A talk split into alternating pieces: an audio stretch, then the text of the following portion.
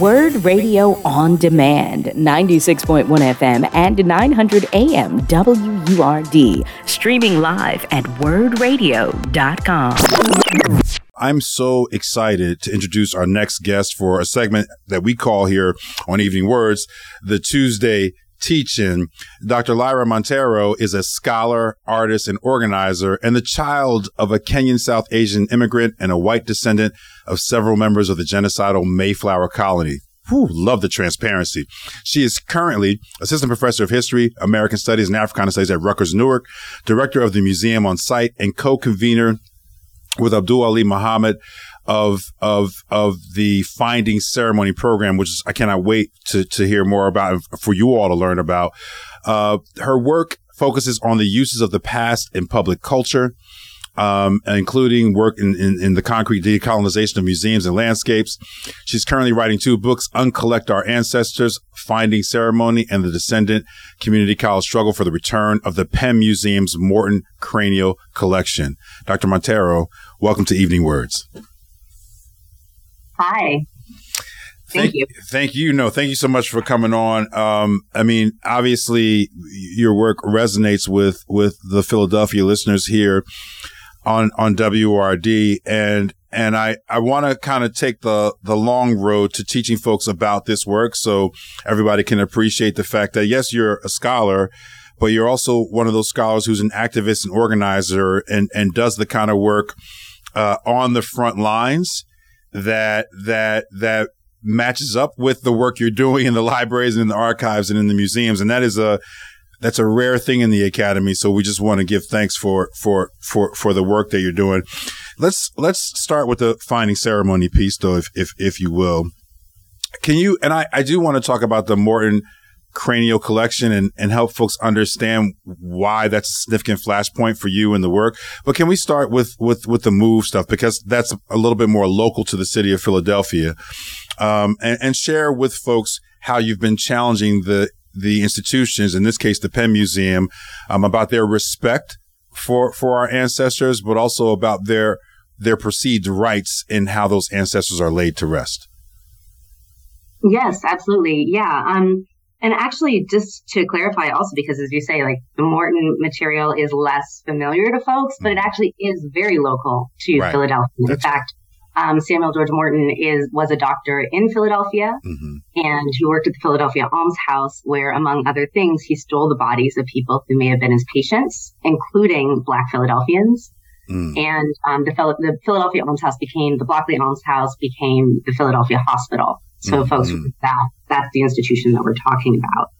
Um, and I I did back up to that before talking about move because yes. something that my own research has really come to emphasize is that the two are connected, mm-hmm. right? Um, they both were actually part of the same uh, collection cared for by the same curator at the Penn Museum. And that isn't a coincidence, I don't think. I think that, um, you know, Samuel George Morton, working in Philadelphia in the 1830s and 1840s primarily, defined a way of thinking about race mm-hmm. and thinking about the races supposedly as mm-hmm. separate um, species, literally, mm-hmm. uh, which created, you know, led to the very specific kind of racism that exists in Philadelphia today, and of course existed in Philadelphia in 1985, right? Right. Um, and with the move bombing and then ultimately with the remains of at least two and possibly more of the people who were murdered in that bombing, wow. uh, their remains ending up at the Penn Museum. Um, Dr. And, Monteiro, yeah, can you help, help our listeners understand? I mean, it sounds like a very morbid kind of curation. Can you help our listeners understand how this particular curator were was was presenting these remains, or it, what what the context was of the presentation of of these remains? Of the move remains or of the Morton collection? Uh, dealer's choice for you. Which which one? Yeah. start where you want to start. So, so, I mean, the Morton collection was the one that was officially part of the museum's collection, and so she would put it on display to the public. Um, anyone who had kids who went through the museum on a tour um, in kind of the early 2010s would have almost certainly run into displays using these skulls that were stolen um, from Philadelphia as well as from people around the world. And then later she put them all on display also in a classroom, in a small classroom that had about, you know, five or 600 of these skulls on display in the basement of the museum. And that included a number of the Black Philadelphians. It also included a number of enslaved people from Cuba whose heads were stolen and sent to Morton. So and those were all on display until um, 2020. That's macabre and disgusting to me. And I'm a scholar who actually loves museums, but I'm trying to figure out what what are the. I mean, you, you your organization and you have made an incisive sort of political point out of this, right? Which I think is important. Like one about compassion and about respect for our, for our ancestors that I think has to be argued on that front. But what are, are there any ethical considerations? I know museums are like rob and steal all the time, but are there any ethical considerations about about presenting the remains of of of human beings in museums from the perspective of the institution? Yes, and I would say that this is an area that's changing a lot and very quickly right now, mm-hmm. um, and which is one reason why the work that we're doing with Finding Ceremony is is being followed by people around the world, both folks who work in museums that display human remains mm-hmm. and are starting to rethink, as you said, the ethics of that choice, um, as well as by descendants who are aware that their ancestors are held by those same museums. Wow. Um, I would say that, you know, I, when I, when I was a baby archaeologist and first taking courses in, in anthropology, maybe 25 years ago, uh, it was clear even then that, you know, there was discussion and theory and awareness within the field that putting human beings on display wasn't okay. Mm. Um, and one of the main places that that came from was the, Nas- the Native American Graves Protection and Repatriation Act, which had passed in uh, 1990 mm-hmm. and offered protection for the remains of Native Americans who were in these museum collections, um, you know, over a hundred thousand at that point, right? Wow. Um, which is just terrifying and horrifying. It is. But that kind of collection doesn't come about, right, without it serving a purpose, you know, and it did indeed serve a really important purpose within U.S. settler colonialism. Mm. You know, steal literally the graves of people's ancestors as a way of removing them from history, know, both from history and from their land right? Because if you think about where a grave is, right? If you take it, you take someone's bones and put them in a museum, they're not on your land anymore. Wow. Um, they're literally grave robbers. Yeah. Oh, absolutely. Absolutely. My, yeah. my daughter just sent me, my daughter is an aspiring museum creator, Dr. Monteiro. She just sent me a message that said, museums do not have respect for human remains, period. Your daughter's correct. Wow. Yeah. Yeah. Yeah. And I mean, public opinion is starting to care a lot more. I mean, even just in the three years since Aliy's article, among others, brought attention to the fact that the Penn Museum did have the, some of the uh, remains from some of the move bombing victims. Mm-hmm. Um, even just in that amount of time, it's gone from being something that seemed kind of oh, seemed to be kind of okay for the public to display even just in newspapers images of human remains right including images from the video um, in which the penn museum curator had used the remains of tree africa. Um, wow. that was that was on newspaper articles right? When that happened now today it's become something that isn't okay. So if you look at all articles, almost all of the articles that have been published in the last couple of weeks with everything that's been happening at the Penn Museum, right. you won't see photographs of those of those skulls. Which is a, that, that's a victory for, for, for finding ceremony, yes? It's a victory for finding ceremony, but I also think it reflects a broader trend that's happening. So at mm-hmm. the same time that your daughter is absolutely correct, museums have no respect for human remains, but the public does. And the public is gaining a greater understanding that even if any one of us isn't aware necessarily of having, you know, a great great grandparent on a mm-hmm. shelf in a museum that other people do, right? And that that's, that's horrifying. Dr. Return, that is horrifying to think it about is. that. It is. Yeah. Yeah. Do, it is. Do, do these institutions draw a distinction between presenting r- the remains of of our ancestors from the 19th century versus presenting the remains of people from the the remains of those who died in the move bombing in the 20s? Do they make any distinction between that or or no? So what's challenging is that the Penn Museum was never technically as a museum supposed to have possession of those remains, the, of the move remains. Wow.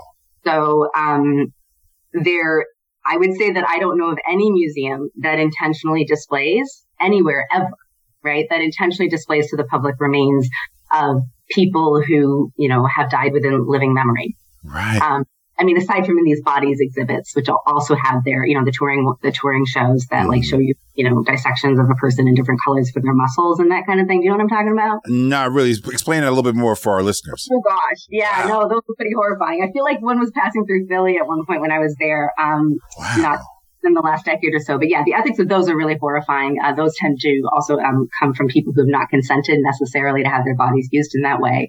Um, but uh, but are less a museum project and more of a kind of like touring, you know, blockbuster exhibition of like you know Titanic stuff or you know. That is horrible, Dr. Monteiro. It sounds like a carnival. I don't understand it. I, I, it is. It is. And yeah, I mean, I can't describe it too well because I've never, I've never, you know, right. visited. That's not something that um that's of interest to me or or, or feels necessary for me. But um, but but in that aside from that kind of a thing, no, I don't think that I don't know of museums that have ever intentionally or openly displayed remains of people whose, you know, family are still alive. Mm, um, mm, mm.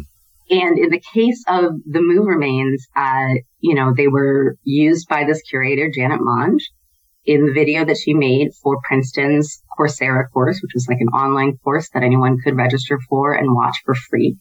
And um, we know that I think it's between, somewhere between four and 6,000 people apparently um, did indeed uh, do that around the world. Wow. And then, even though Janet Monge claimed uh, to investigators, uh, you know, immediately after she was found out about this, mm-hmm. um, she claimed that she had never displayed them to the public.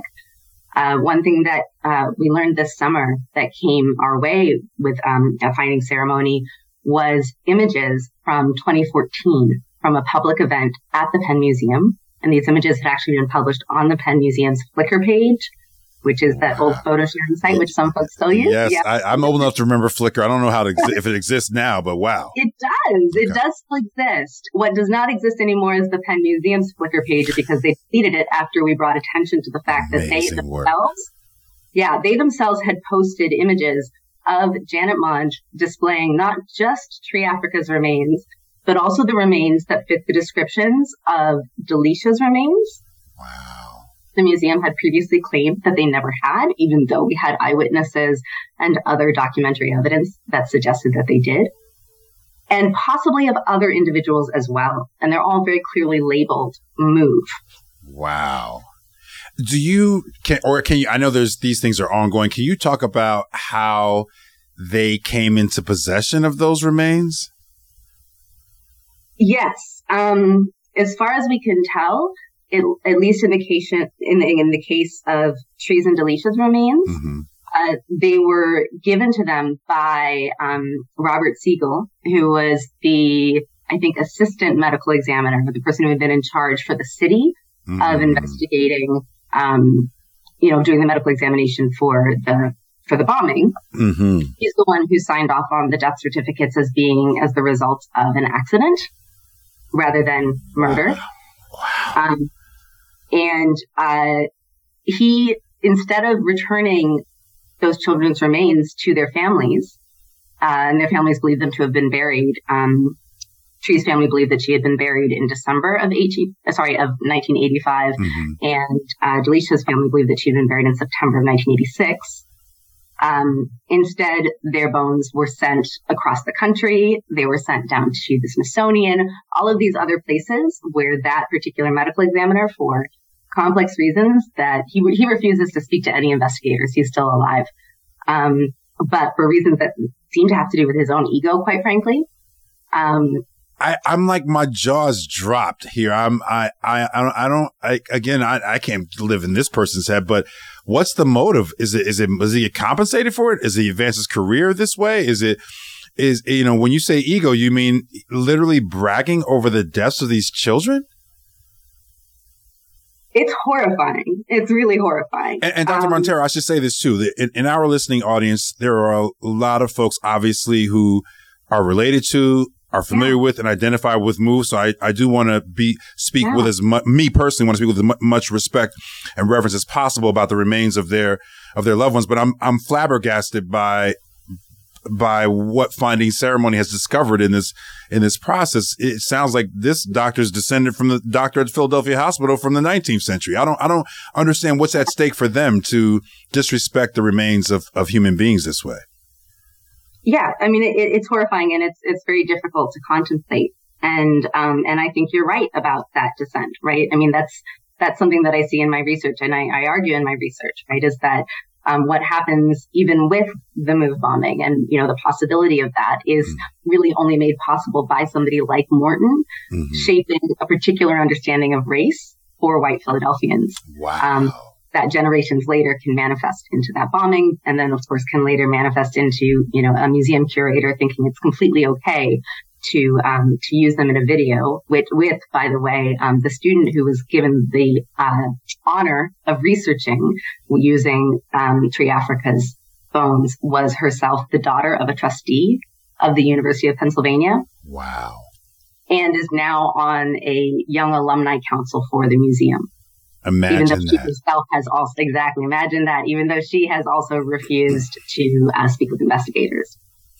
Well, I, I mean, there, I don't understand what you would say in the face of, of this kind of abject disrespect for, for, for humanity and black humanity in this case.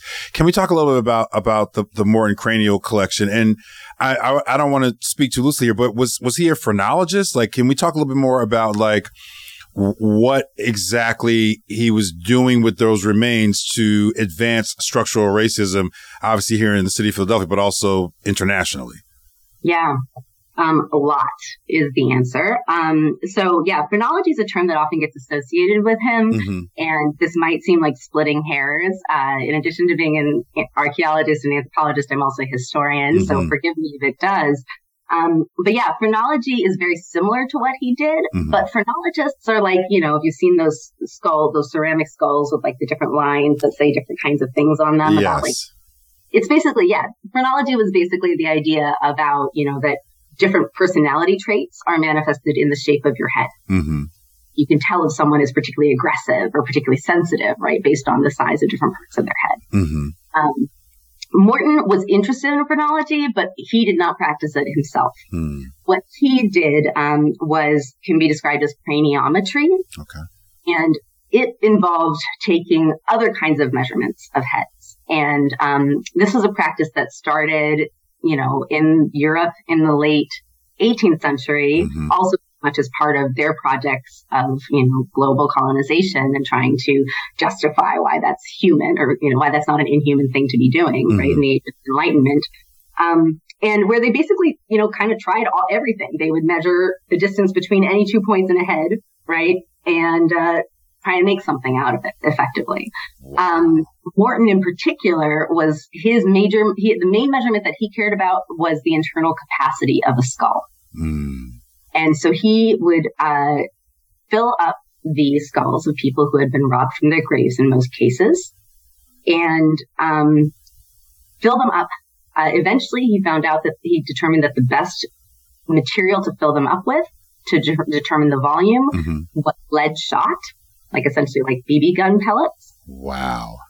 I know, right? Like the symbolism of that is just so intense. Um, and he would fill them up with that and then, you know, pour them out and measure the volume. And he did that for, um, probably ultimately over a thousand skulls, most of which were in his collection, mm-hmm. personal, mm-hmm. and some were, you know, he borrowed or, or measured elsewhere. And, um, his goal was to demonstrate, which, you know, according to him, he did, mm-hmm. uh, that the five races that he believed to exist were, had different cranial capacities. Mm-hmm. And seeing the cranial capacity as a proxy for brain size, therefore had different sized brains. Mm-hmm. And that therefore it was completely part of nature's order that, you know, the race with the biggest brain, which no one will be shocked to hear were the Caucasians. that was a term, by the way, that he used, right. even though, yeah. Uh, and the term, and, and also it will shock no one to hear that the race that he considered to have the smallest brain size were the, the Ethiopians which was the main term. a lot of my listeners right now, Dr. Monteiro, saying we know black folks have big heads. So how did he? How did he? How did he fuzz? How did he do the math? What did he do with the mathematics there to make that racist yeah. outcome uh, reality? Yeah, yeah. Um, so, so back in the late 70s and early 80s, um, Stephen Jay Gould, who was a really important scientist mm-hmm. and Harvard science writer, actually spent a whole, spent a whole chapter assessing basically what was wrong with Morton the math hmm. and uh, and how he'd use statistics in ways that um, you know fudged basically. He juiced the numbers. It's not even it's not science. It's not it's not math. It's not. It's not. I mean, but and you know, and I, I hesitate though when people call it pseudoscience though, because mm. like all science is about making choices about what you're measuring and what it means, mm. right? And um, we all know very well, and I'm sure your audience knows extremely well, how racist scientist science continues to be. Mm-hmm. And that's not necessarily means that it's pseudoscience, in my opinion. Um, that means that it's science of this moment. That's right. right? And was Morton's science accepted as science at the time? I'm going to say mostly yes, mm-hmm. actually. Mm-hmm. Yeah, it was generally pretty well regarded. He was seen as kind of strange for the, you know, his obsession with and collection of these massive skulls, but he was also very well liked. He was very, very well connected, mm. and um, in both in the United States and in Europe. And yeah, I mean, and his, you know, his science did mm-hmm. support the prevailing, you know, desires of those who rule the United States. Mm, and mm, um, mm. right up to you know like vice presidents were consulting his his research as a way of justifying, of course, you know the the continued policies of enslavement in southern states. Even wow. though, of course, Philadelphia at that point, you know, there wasn't slavery. That doesn't mean he was any less invested in that project. Mm-hmm. Um, Another another thing that we see very clearly is how his research was used to justify the war against Mexico and the invasion of Mexico as well. Stunning. Uh, yeah, yeah, and um and and then really, you know, his work, as I said, he built on the work of uh, scientists in Europe from mm-hmm. the late 18th century, and then his work was then imported back to Europe. So a lot of what we think of now in terms of eugenics and of right. course Nazis and apartheid and all of that, that wow. really is still. What a web. Dr. Monteiro, we have to take a quick break. Can you stay on for us for a little more? Because I have a couple more questions for you. Of course, absolutely, yeah. You're listening to Evening WURDs. I'm your host, Dr. James Peterson. We are live on WURD 900 AM, 96.1 FM. We're in a harrowing conversation with Dr. Lyra Monteiro, who's a scholar, artist, and organizer, director of the museum on site, and co-founder of Finding Ceremony. We'll be back after these messages. And now back to Evening WURDs with Dr. James Peterson on WURD, Progressive Black Talk Media. Welcome back to the Tuesday teach-in segment of Evening WURDs. I'm your host, James Peterson. We're live on WURD 900 AM, 96.1 FM. Dr. Monteiro, welcome back to, to the program. And thank you so much for teaching us about this important work and, and all of its relevance and resonance, uh, here in the city of Philadelphia. You know, we just did a huge event last week at Mother uh, Bethel, um, uh, uh AME church where we're like celebrating the, you know, the kind of reclaiming the history of the Seventh Ward, where the Philadelphia Hospital is, where some of these things uh, took place. So, uh, can you give our audience a sense of where these remains are now? Like, obviously, you all have done a lot of great work to excavate literally this history so that folks can be, become more aware of it. And hopefully, family members who are connected to finding ceremony are, are finding some relief through this incredible work. But where, where are the, where, what's the status of the project right now?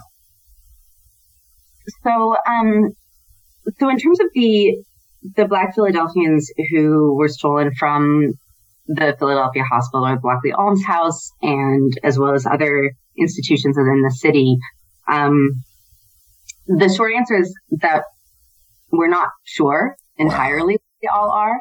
Um, Morton himself has list, listed fairly clearly, you know, which people, or rather, the way that Morton's catalogs work it's possible to determine who were likely people he had stolen from Philadelphia as opposed to from other places. Mm-hmm.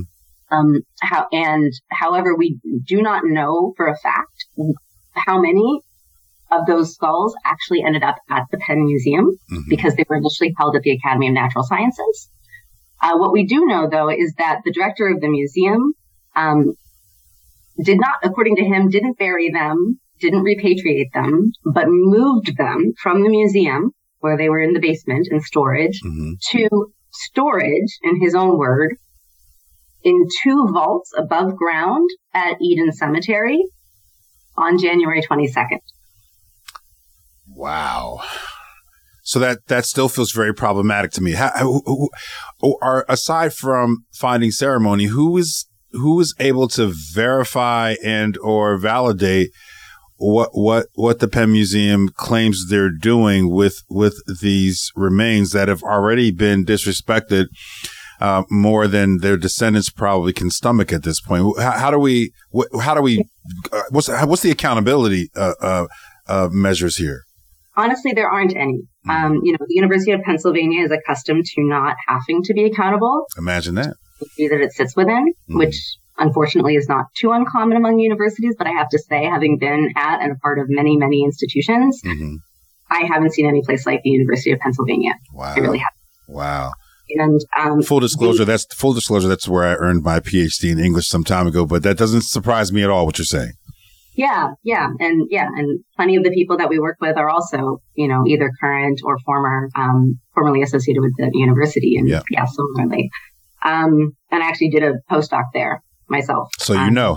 so you know. Exactly. Yes. I see it from the inside. Yeah. yeah. Um, and the truth is, you asked who aside from finding ceremony has been able to verify that. Finding ceremony has not been able to verify that. All we know is what the director said. There's no accountability. There was a claim made that there was, you know, some kind of religious person present and some kind of community witness present, but there's been nothing said or acknowledged to the media even about who those people were. Um, so we don't know anything. All we know is that they said they did that. Now, according to a court order from Orphans Court Judge Sheila mm-hmm. Wood Skipper, also a Penn alum, a year ago, uh, the university was, or rather, yeah, the university was required to give public notice of when the burial was going to happen. Mm-hmm. And they did. They gave public notice that it was going to happen on February 3rd. And then they did it on January. January wow. Yeah. We don't entirely know why, but we think we have a bit of an idea. And that has to do with, um, well, I should, I would like to back up a little bit mm-hmm. and explain a little bit about the structure of finding ceremony, mm-hmm. if that's okay. Yes, please, please, please. You're teaching us today. Let's go. sure. Cool. Well, so, um, finding ceremony is really a project that's been co-convened by myself and, um, Aliy Muhammad, who, um, I believe will be known to, to you and to many folks mm-hmm. who are mm-hmm. listening for their work generally and work that they were doing, I should say, like long before I became involved. Although my work, my own work within the field, within museums and archaeology around ethical issues, you know, it's a Venn diagram. Yes. Mm-hmm. Yeah. Yeah. Exactly. Mm-hmm. Exactly. Um, and, uh, the, the finding ceremony is about descendant led processes for the return of ancestors whose remains have been stolen and held by colonial institutions.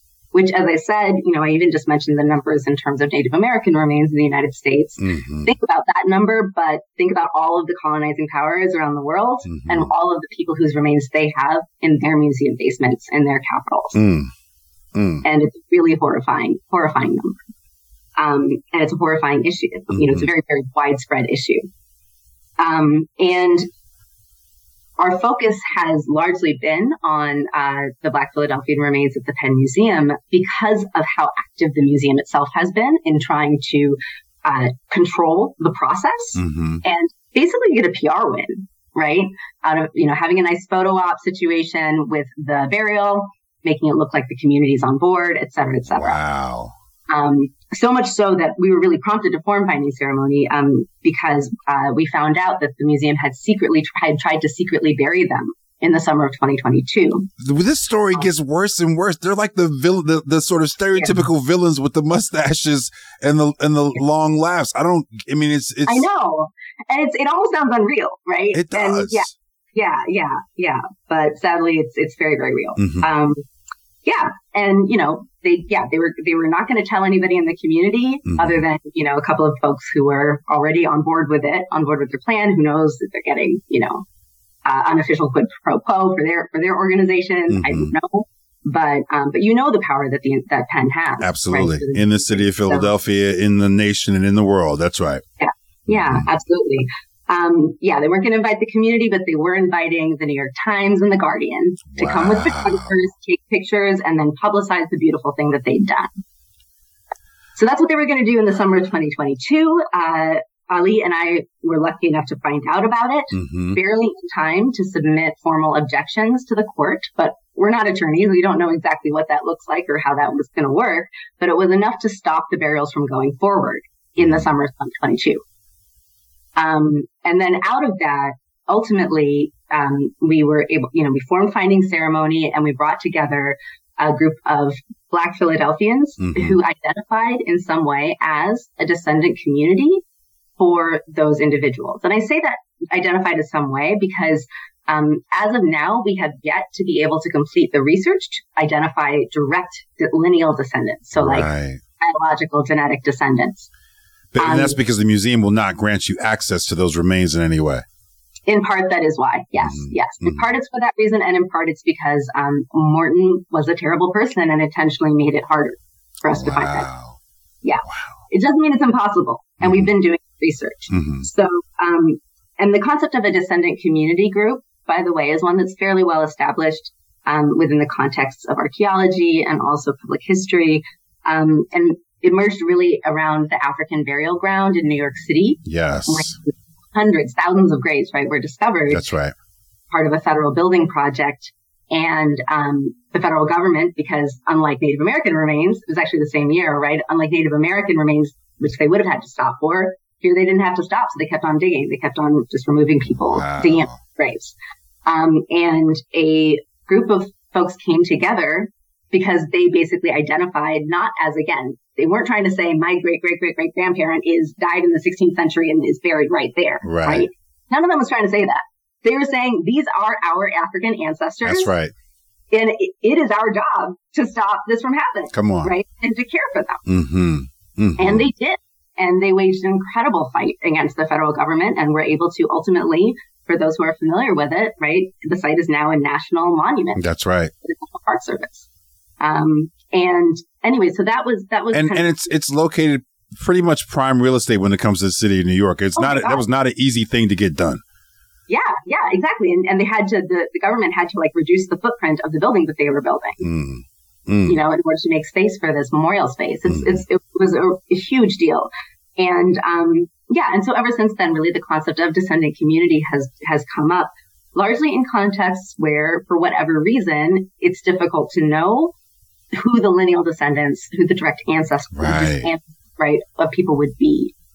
And, um, but that, and also every context in which it occurs, it's considered to be entirely legitimate, right? That, mm-hmm. in other words, the people who step forward to say, I have a sense of responsibility and connection to these people mm-hmm. as my ancestors to care for them, that that's valid, yep. right? And yep. that that, for example, is far more valid than, you know, the University of Pennsylvania. And the museum saying, yes, that's right. Their claim, come on, we could, we should be able to debate those claims. Yes. Right. Exactly. So that's really the basis of like where finding ceremony is coming from. It's mm-hmm. about descendants. And when we talk about descendants, we don't necessarily only mean lineal descendants. That's right. right? That's right. Um, but it's still awesome that it's community centered, Doc, that you're getting the community folks to kind of lead. Because, you know, sometimes with these important projects that academics do the research for and get involved in, we don't center the communities around them. And, and finding ceremony has, has, has definitely done that. Absolutely. Yes. So, so the way the finding ceremony is structured, right, is that, you know, in this case, the, the Black Philadelphians descendant community group are the ones who are making the decisions mm-hmm. about what research gets done Awesome. And more than that, how that research gets shared and with whom it gets shared. Mm-hmm. Right. So, um, and this comes back to the museum director's decision, apparently, uh, you know, quite suddenly and secretly to bury the remains on January 22nd instead of February 3rd. Unbelievable. And that seems to be linked to the fact that uh, the descendant group, the Black Philadelphians Descendant Community Group, on January 16th, so mm-hmm. like the day after MLK Day, mm-hmm sent a letter to the NAGPRA coordinator, which is that Native American Graves Protection and Repatriation. Ah, mm-hmm. Sent a letter to the NAGPRA coordinator at the Penn Museum informing her that uh, at least one of the, at that time, 20 people that they were planning on burying, 20 mm. Black Philadelphians, um, at least one of them had a Native American mother.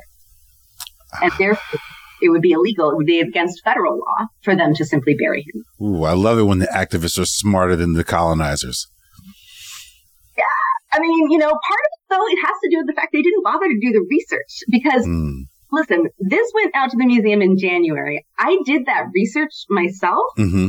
in city archives in Philadelphia. In, you know, it was in between because I don't live in Philly. I live in New York. Yep. So my time there is like, you know, chopped up between different meetings and all kinds of things. So, but if I took, put my time in the archives together, it might be in the space of an afternoon. I found that information about one of the people they were going to bury. They hadn't bothered to do the research. Mm, mm, mm. Again, the disrespect knows no bounds, right? Yeah. In fact, they literally, they told the judge both in their initial petition to the court, to mm-hmm. Orphans Court, and in front of us during a hearing last February that it wasn't possible to do this research. and you did it in an afternoon in the archives. Yeah. Yeah. Wow. Yeah. Wow. Yeah. Dr. Monteiro, we only have a couple minutes left here. So I, I, I just want to make sure two things. One, we would love to have you back on as as this situation continues to unfold to update our community and let the WURD listening community understand this work and how it progresses. I promise you there are a lot of listeners that are deeply invested in this and, and, and want to hear more and, and hear how we can support the work that's going on in finding ceremony as well. Um, but then, you know, for, from your perspective, uh, uh, aside from writing your two great books, which we, we can't wait to see, what are the next steps with this? Like where, what, what, what, what's the, what's the trajectory from, from where you sit with this important work? Honestly, I mean, I think that myself and other folks who've been involved in this, it's been 10 days since the day that this was supposed right. to take place. And right. then it did so a lot of us are still really, you know, reeling from that. And yeah, and I'm sorry about that. That that that pulling the wool, putting the rug out from under you all, and just doing it early. I mean, I I don't, I, you know, who knows what is animating the evil forces at my alma mater, but I just, I don't, I don't, I don't get it and don't, don't pretend to, but I, I'm sorry that your organization, you and your colleagues and the, the descendant group had to actually experience that because after all that work, to get a date set. You know how we, you know, mourning is a very serious thing in communities of color. I don't know about curators and museums, but in communities of, of, of color, mourning is a very, it's very yeah. serious business, right? And so when we yeah. say rest in peace or rest in power, like we mean that. And, and, and folks not get, so just apologies from me personally to, to you all on, on that work. But, but, but tell us about where, you know, it, it, as you begin to recover from that, what are you thinking are kind of the next, um, uh, logical steps, uh, for, for, for the work? Yeah. Well, I mean, I won't speak to what will happen with those specific uh, Black Philadelphian ancestors that are currently not, according to the according to the museum's director, and you can find these quotes in the Philadelphia Inquirer, in the New York Times, and the Guardian, everywhere. Mm-hmm. He's very, very open about it. Um, they're not entombed there. They weren't laid to rest. They aren't buried. They're still part of the museum's collection. So it's possible that the the descendants group will decide that they want to try to retrieve them mm-hmm. from there mm-hmm. and give them a proper, obviously, burial and proper ceremony. As you say, the work of mourning is very serious. It's not a photo op. That's right. And, um, and it's not something to be done in secret in this case. That is correct as well. And, um, the broader, uh, ultimately though, what finding ceremony is looking for is that, you know, so far we have been myself and about 20 researchers mm-hmm. and of course all the members of the descendant community group, um, have been doing this on our own time, right? And on our own dime. And, wow. um, and, and that's obviously not how this work should happen. Mm-hmm. We feel very, very strongly that the institution that has caused this harm needs to pay for it to be not, if not resolved, because I don't think this kind of harm can be resolved. That's right. But, but needs to pay for this work of finding ceremony. And we're not asking Penn to do the research. They've shown that they can't, right? Mm-hmm. They've told us right. impossible do, but that ultimately means that they don't care enough to do it. And the people who don't care enough to even do that basic level of research should not be entrusted with anybody's ancestors. Mm. Mm, so mm. what Finding Ceremony has proposed, and we've written a detailed proposal, it's actually on our website for folks who are interested in checking that out, um, is for the entire Morton collection, mm-hmm. which promised to return in April of 2021. Um, we're and have, have shown that they are incapable, obviously, of returning it That's properly. Right. We're asking that that entire collection be transferred to Finding Ceremony to a group of descendants that will ultimately, of course, grow to include people from around who represent the descendant communities from around the world mm-hmm. whose ancestors are in that collection, um, who will do the research right? Who will care to find out who people's who people's direct descendants are when we can, mm-hmm. and to find ceremony for them that is appropriate for them based on their beliefs, based on where they're from, right? Based on their, mm. their history and them as individuals. And, um, we need that, but obviously that takes money too, right? right. So we not only need them to hand over the crania themselves, the skulls themselves, we need the, all of their research materials. Mm-hmm. We need all of their digital material information, which mm-hmm. we also consider to be part of those ancestors. That's right. and therefore not something that is the business of the city of, of you know, of, of, the University of Pennsylvania or of any scientist to be, you know, playing around with CT scans of our ancestors' skulls. Mm. Um, we want all of that material handed over as well as well as the, the money to fund it. That's which, right. Uh, you know, as an alum, you know very well that they have an incredibly healthy endowment. Oh, yes. Yes. For the things yeah. they want to do, they can make those things happen. Um, Dr. Monteiro, we, we got to go to break and I have to let you go, but I really appreciate you coming on for the teach-in and really teaching us about this work and, and, and why we need to be aware of it. I really do hope you'll come back and share more of your work. I, I, didn't even get a chance to talk to you about your award winning Hamilton essay. I definitely wanted to go in on that. And we didn't get a chance to talk about the museum on site. So we, we would love to have you back. Uh, on on Evening WURDs, but thank you so much for your time uh, tonight for the Evening WURDs Tuesday teach-in. We really appreciate it. You've been listening to uh, Evening WURDs, the Tuesday teach-in segment. I've been in conversation with Dr. Lyra Monteiro, who is an assistant professor of history, American Studies, and Africana Studies at Rutgers Newark, also the director of the museum on site and co-convener with Aliy Muhammad of Finding Ceremony, which we spent the last two segments going deep in and talking about. Dr. Monteiro, thank you so much for joining us here on Evening WURDs. You've been listening to WURD Radio on Demand. Listen live at 96.1 FM, 900 AM, and online at wurdradio.com.